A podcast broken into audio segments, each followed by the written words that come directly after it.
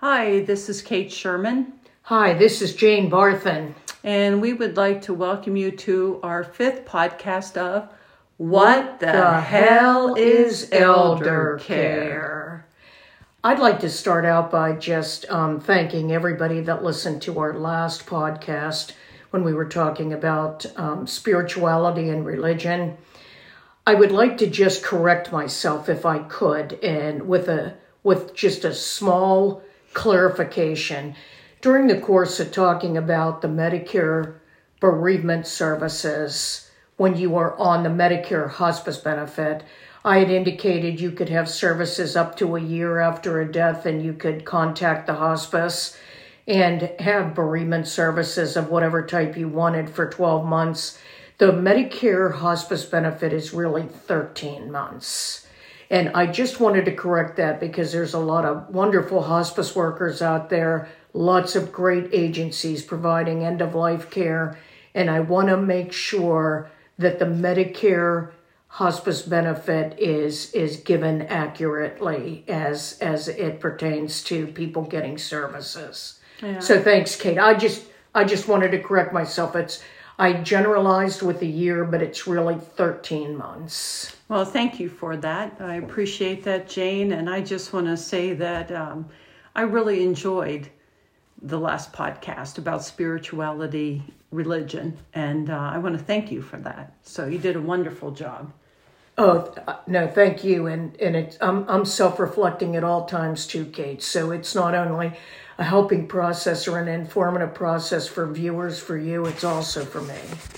Well, I uh, thank you, thank you very much. So, you know, with this pod, the fifth podcast, um, and I'm so pleased that we are here at number five. Um, we're going to talk a little bit about um, elder care and resources. Um, as you know, Jane and I have both been in this field of geriatrics for a very long time. Um, I'm a medical advocate along with being an elder care specialist. And Jane, you were the uh, director of uh, hospice social work along with. I was also a um, director at a skilled nursing facility. Right. And also an assisted living, a freestanding assisted living. And we'll talk a little bit more about that later, Kate, when we bring in the resources and levels of care. Okay, that sounds great. So I think one of my favorite parts of, of my job, and, and I know that you can agree to this, Jane, is that I really not only enjoy advocating for my clients, but I do like to empower my clients um, about the resources that are out there, and um, and once again, education. So one of the things that um, we want to talk about is is helping caregivers and seniors and even maybe us as we're aging, you know, how to navigate the elder care arena. Correct, correct. And I think that could involve somebody that is at home and realizing they need more care. That could be that could be a child realizing the parents need a little more help. That can mean an incident that happens that um, leads to a hospitalization, that leads to a level of care, whether that be actually skilled nursing or assisted living it can be a lot of different avenues of just living independently or living in place as the term is used. Right exactly. And i think one of the things um, about this is that you have to be prepared. You know i, I can't stress that enough. Um, so with these resources, you might not be at that point where you need in home care or you need assisted living but let we we just want to educate you on some of the terminology that you should be made aware of if you do end up in the hospital or a nursing home to know what your options are. Correct. That's correct. And one of the things I think we could start out with is somebody that does have a hospitalization and Right. what we recommend. Kate, we always recommend, and I'd like you to expand a little more, is to get in touch with the social worker. Sometimes now they're defined as case managers. Correct. But get in touch with them in terms of what are discharge options. Right, and I can't stress that enough. I, I used to work, I used to be a medical social worker in the hospital uh, in Houston, and then uh, also ended up in a hospital here in Pittsburgh um, doing uh, discharge planning, helping out with discharge planning. And one of the primary things I always used to tell my patient or family members was, you know, discharge planning is going to be the day that you're admitted to the hospital. Now, you might not know that you need to go to a nursing home after day one, right? But you need to be in touch with those professionals that are working on your case so that you are not left blindsided about discharge.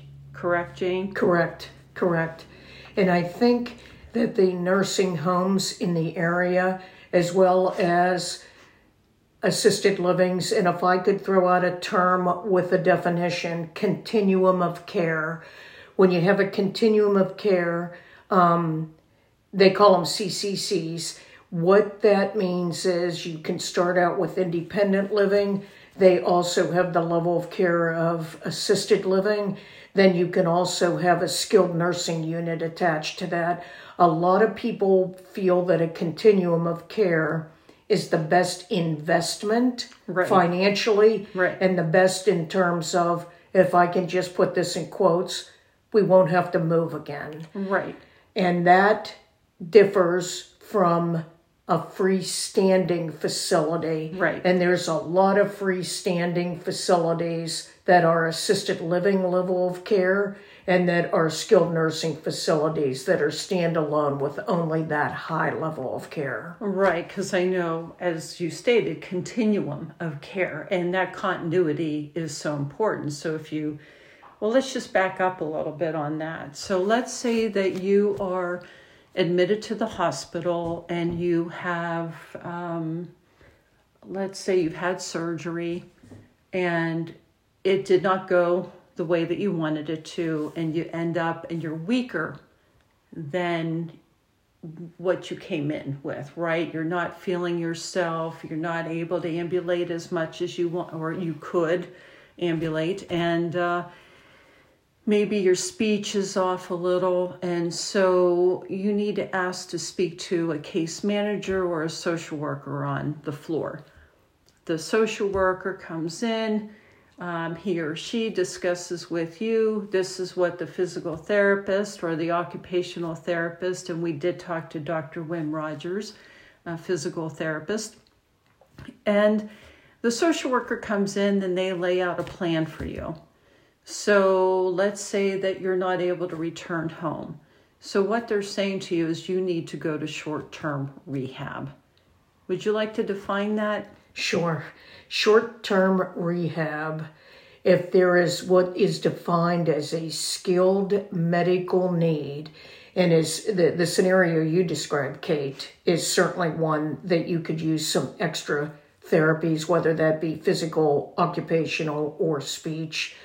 If you've had a fall, if you've had a hip replacement, if you've had a knee replacement, you've had some of those short term rehab and I'm going to I'm going to say this loosely is generally covered for those rehabilitation services to get you back to what the insurance companies will define as baseline functioning level.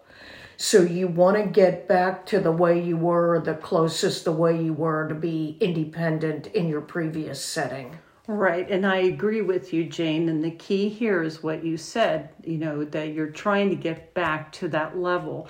Now, when you're admitted to short term rehab, you know, a lot of times you'll hear, oh, well, you're going to be, you know, you'll be here for 20 days, you know, uh, Medicare will cover that. Well, actually, You have to back up because you have to be a willing participant in those therapies because Medicare is going to be contacting that short term rehab and wanting to know what your progress is. So sometimes people are once again blindsided that they're all of a sudden being discharged, right? Earlier than expected because. If I may correct you, okay, they're being kicked out, Thank you. not you. discharged. when that happens to somebody and that Yes. blindsidedness right, appears, yes, people get very upset and very angry because, as you said, Kate, well, I heard I have a hundred days. Well, what am I paying this insurance company for? You know, I can't walk very well. It's hard for me to still get up and out of a chair. What happens when somebody is told, well, your short term goals have actually been met and it's time to be discharged? right. So then again, another planning process That's starts. Right. That's right.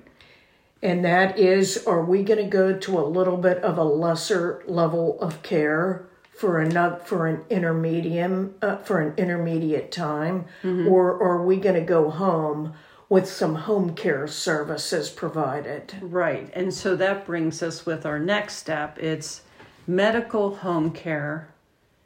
We have medical home care, which is covered by private insurance or Medicare, as long as you're participating, correct? Correct.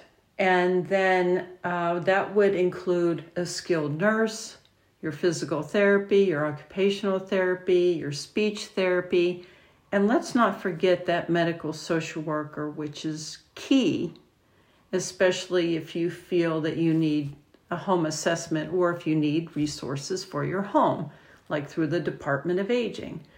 Now, non medical is when you need a companion or you need somebody to come in and do some personal care. And of course, that is through private pay, but it could also be through the Department of Aging in your county if you meet their income guidelines. Um, so, those are the two differences. And I should have mentioned that home health aides can also fall under that medical home care. Benefit, right? That Right. A home health aide can go in and help with some personal care. Right. for a limited time frame, but they can.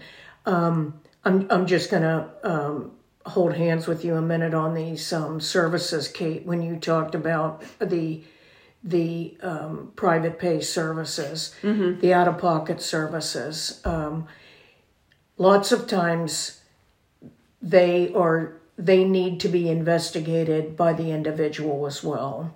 Absolutely. And I and I think you and I and you certainly as as an advocate still there's just a lot of criminal background checks to me are essential, but there is also just a lot of word of mouth that is the best because you know if somebody had somebody and somebody's mother knew somebody that had this person you always feel a little bit better that that might be a good resource because you're allowing somebody to come into your home and you're allowing somebody to really get involved with your own personal care right. so, and again, um, a lot of home health agencies that services are covered through Advantage plans and the Medicare benefit.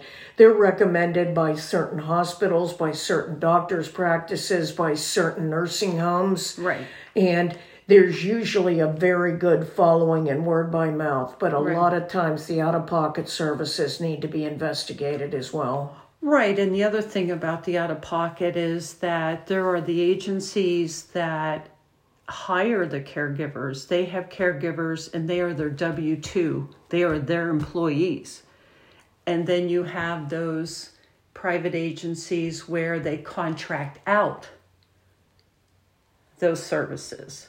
So you want to really make sure that you're looking at agencies that are W 2 employees, correct? Correct. I mean, I know that as as this advocate, elder care specialist, I help families by calling these agencies, and I know who the top five agencies are because, you know, uh, you know that they're vetted. You know that they are training, which is very it's key, especially if you have someone with Alzheimer's or dementia. And so I try to go with those five agencies first. And then something you have to look at with these agencies also is that there's going to be a minimum shift hours. So a lot of them, when you call in, when you make that phone call and you say, My name is Joe Smith, you know, I need a companion personal care caregiver for my mom. Um, I need my mom to be covered for, let's say, three hours a day. And the, the agency might say we only do four hours. That's the only way we can get a caregiver into the home right? So and then the other thing to discuss is pricing. You want to know how much it costs per hour and some agencies can do transportation so you want to know is it a free service if the caregiver uses her or his car or um, you know, do I have to pay for mileage or is it free if I use my car? So there are a lot of things, a lot of questions you have to ask, along with asking, will they do a home assessment? And I know a lot of agencies will try and match personalities to the person that they're caring for. And I know that my aunt, who had an agency, and I had researched the agency, so I felt very comfortable about who was coming in. Um, you know, I provided all of these questions to ask for the power of attorney who was interviewing the agency. I provided her with a lot of questions that she should be asking to make sure that was a good fit for my aunt who had dementia or has dementia. I should make a correction.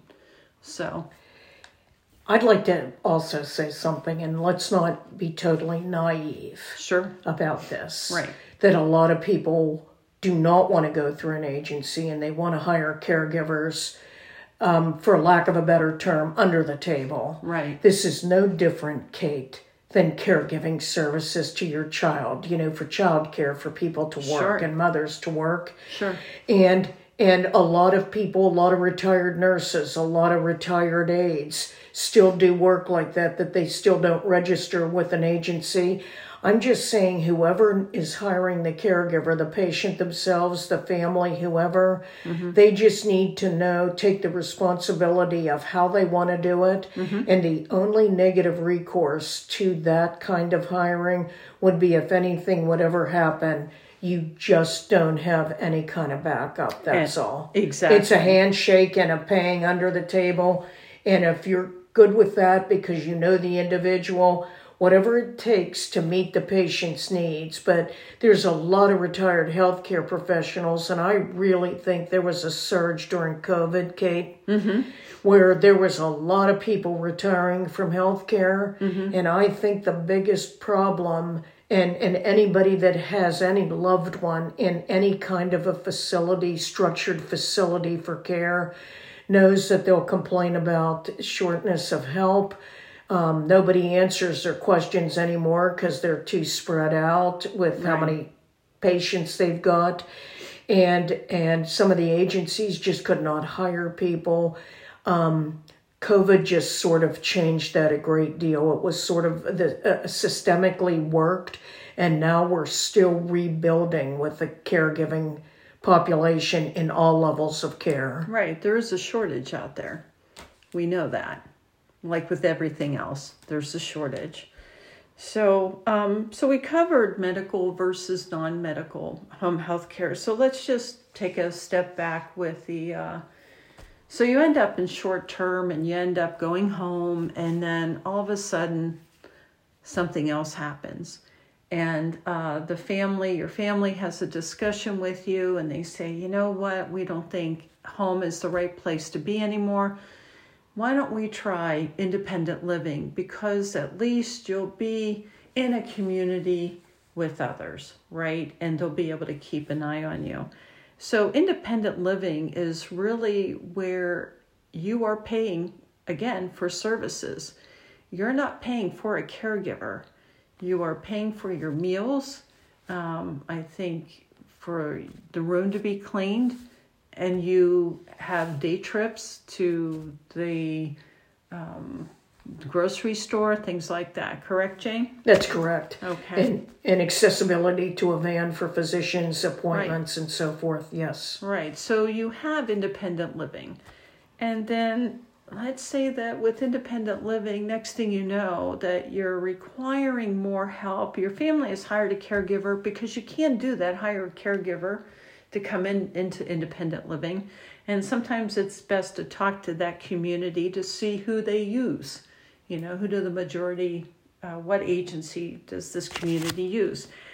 So next thing you know, you end up in independent, I'm sorry, assisted living. And Jane, um, since you were a director of freestanding assisted living community, why don't you explain that? Surely. I I have to say this at this point, Kate. There is a point that I love my aging process because the knowledge that you have had over the way our system has changed. When I when I first got out of um, graduate school, I worked at it's it's not there anymore, but Divine Providence Hospital. But what I loved about that on the north side is it, between Allegheny General and us, there was a lot of boarding homes. Do you remember that Oh, yeah. phrase? People used to say, "What's a boarding home?" Right. And a boarding home was really um, a non-fancy assisted living that your social security check just went to them because the family couldn't take care of you anymore. Now I'm going back to the late 70s and 80s and all. Then they became a little more sophisticated from boarding home and went to uh, personal care home. And the personal care home, of course, came from, well, we're giving personal care. Well, it depends upon what personal care home you're in as to how much care you can have. Some give an awful lot of care and take care of weir- wheelchair bound individuals, and others you must be totally ambulatory.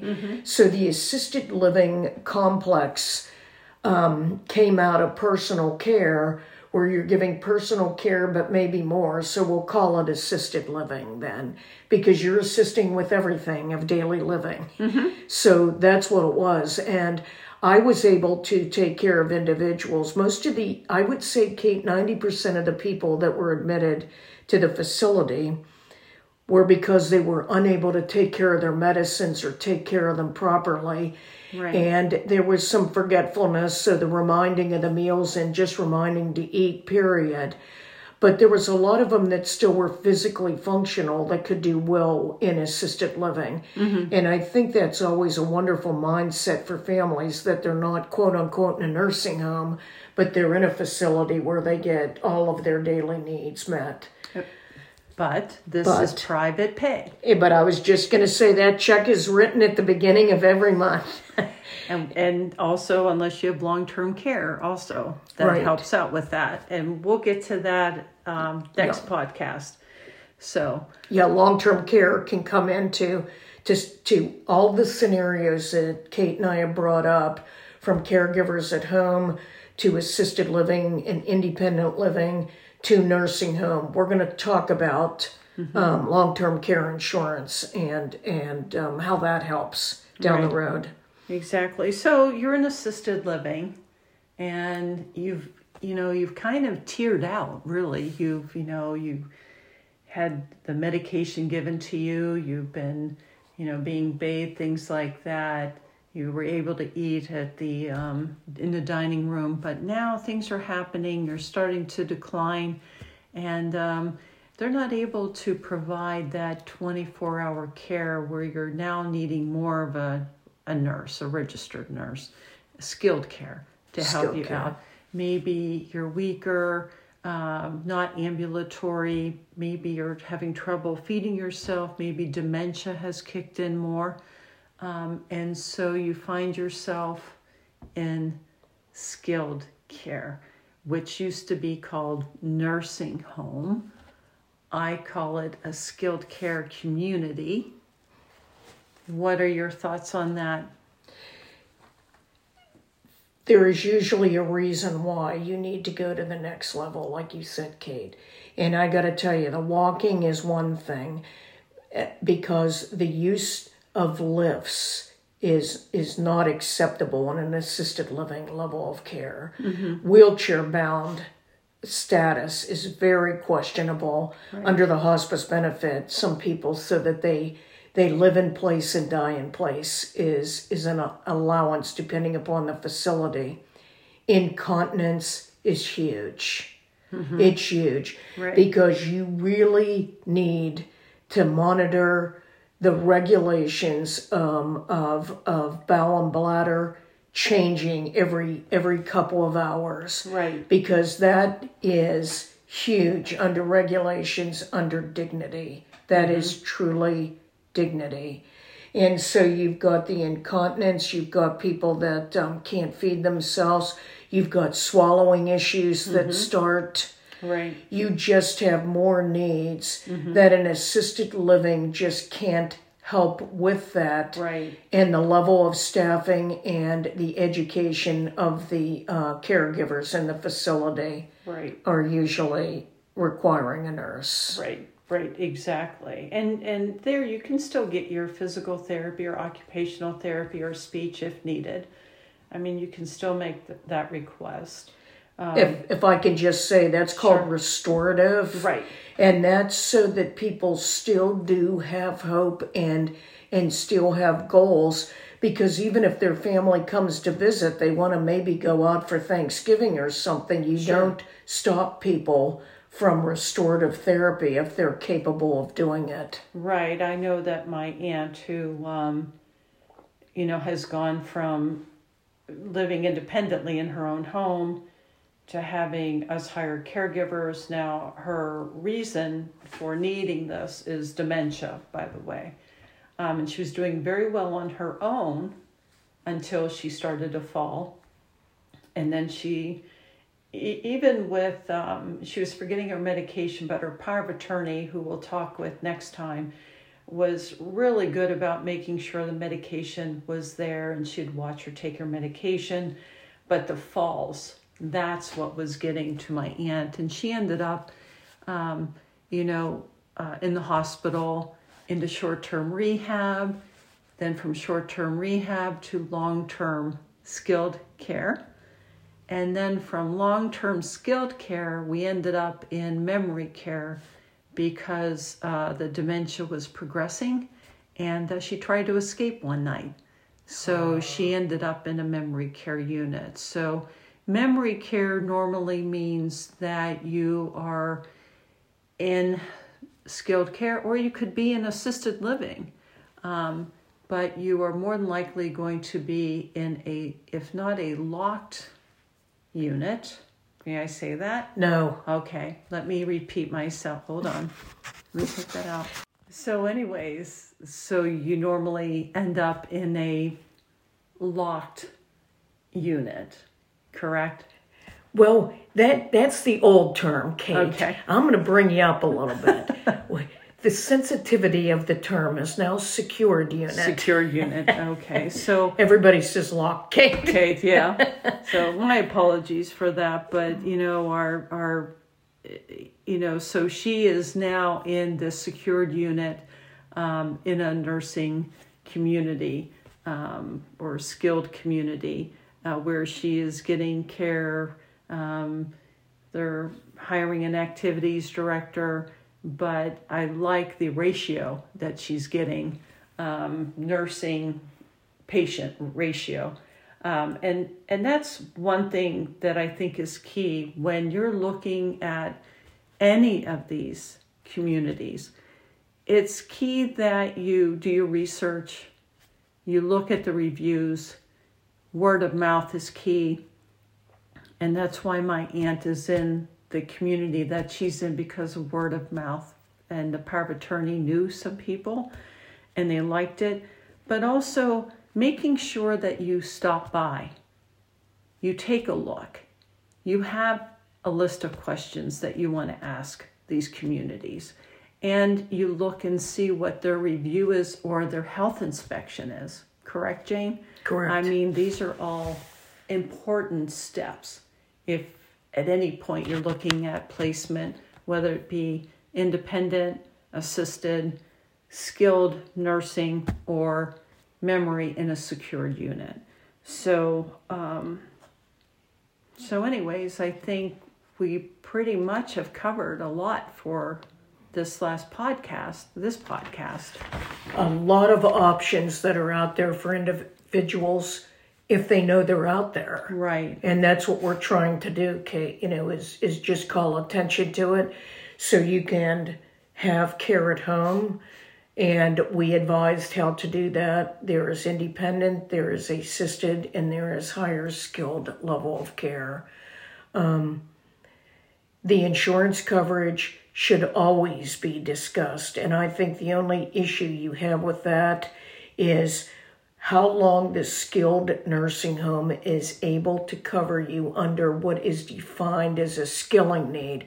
And always remember that under Advantage plans, they take they take the example of Medicare as to what a skilling need is. Mm-hmm. So even though there are two payment sources, they still look at the same skilling need to have the coverage in the nursing home. Right. And everything else is pretty much out of pocket unless it's a hospital discharge. And we talked about the skilled home care need. Right. But yes, there's a lot of, if you will, lingo out there mm-hmm. that it's hard, as you used a great word at the beginning, Kate, navigate the system. Mm-hmm. And there's a lot of lingo that you're trying to figure out.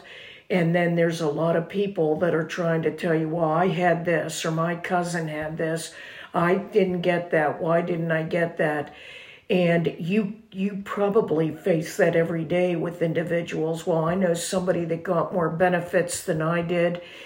Um, it's always great to talk it over with a case manager, with a with a medical advocate. And can we briefly, before we close for this session, talk about an ombudsman that's available? Oh, absolutely. And I was going to actually mention that too, because I think that if you have a loved one or you yourself are in a, a community, uh, a nursing community, a skilled community, and you feel that your rights are not being met, you need to make sure that you either contact the long term um, ombudsman or you have a family member do it. And it could be as as simple as, you know, we haven't watched TV here in two to three weeks. Our TV has been broken. And that is something that that's your right. You know, you should have that TV. Um, so these little things, it doesn't hurt to contact a long-term care ombudsman just to see if if this is anything that has been a, a right has been violated. Correct? Absolutely. When when I was in the assisted living um, level of care as well as the skilled nursing. If anybody would say to me, the ombudsman's present, if it wasn't just a stop in, do you need anything? Mm-hmm. That, Kate, meant to me that my staff didn't meet a need. Mm-hmm. And a family was upset, and a family didn't go through channels so that I could make a correction or see what the issue was to see if it was correctable. Mm-hmm. And so I never wanted to see the ombudsman in my building if if if a family or a patient was not feeling like their rights were upheld. Mm-hmm. And you're right. I, I had an ombudsman mm-hmm. one time because somebody was in with a diagnosis of congestive heart failure, but was very upset that we served hot dogs and potato chips with different meals and they just felt that that diet was not and you know that that was a simple remedy mm-hmm. of okay let's get the dietitian back in here let's have a care conference with the family and let's sit down and see how we can make the family feel like we're not disregarding the medical condition of the congestive heart failure. Right, because that is a big issue because that's salt. You know, that's a lot of salt. And with somebody that has CHF, that is lethal to them, correct? That is something that will affect them.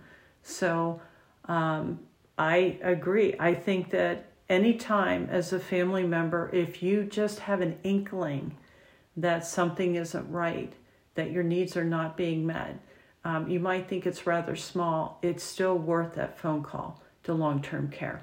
It's important. It's important. It's a quality of life issue, yeah, and I it's agree. important. I agree. And so, in in regards to all of this, is that I want to kind of come around with when I talk with my clients, um, and we we talk about elder care resources, and we talk about family members, and the family members are aging, and they notice that their mom or dad are, are getting worse. You know, one of the key things I like to tell my families then you need to sit down with that loved one and talk about plans. It might not happen today, it might not happen tomorrow, but hey, mom, if anything would happen to you and you're in the hospital, can you give me three skilled care communities that you might want to go to? Or and can you give me at least one or two assisted living communities? Same with independent, just so that you have that written down because a social worker is going to come to you when you're close to being discharged and they're going to ask you, especially if that's your plan. So I'm just saying that, you know, for my own mother, um, you know, it was important to know her plan A, B, C, or D. Unfortunately, we went from A to D pretty quickly. There was no nursing home, no assisted living.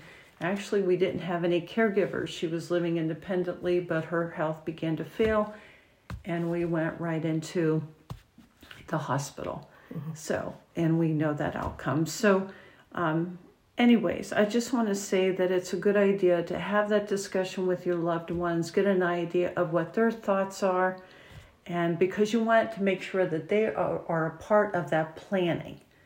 And um, I can't stress that enough. Having the talk. Mm-hmm. Having the talk is much more difficult right. than what anybody would guess.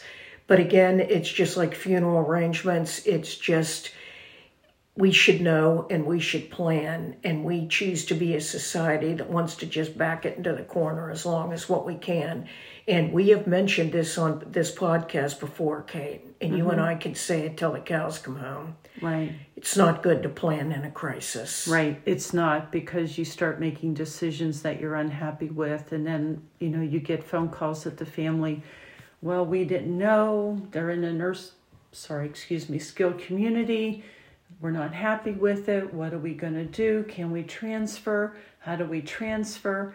You know, so you end up with, yeah, being in a crisis. And a lot of people are very upset and they become angry. And you try to get them to take a breath.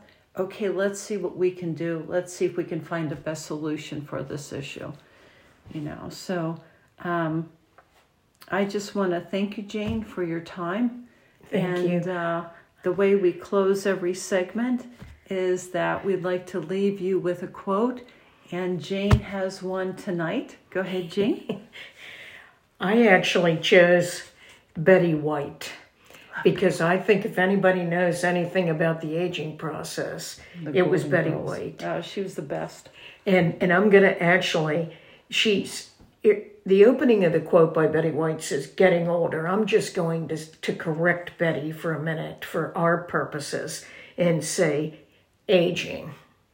So Betty says, Getting older is not a surprise. We know it was coming, we saw it coming, and we should make the most of it. So you may not be as fast on your feet as what you used to be you may not look in the mirror and like that image as much as what you used to. It may be disappointing all the way around from a body image standpoint. But if you are functioning and you can do it without pain, then gratitude is the name of the game. I love that. So that was Betty White, and Betty White looked pretty good through her aging process, didn't she? Absolutely. You know, can I just also end with one other thing that I thought was so sweet when sure. I saw it? This is just a small quote from Mother Teresa.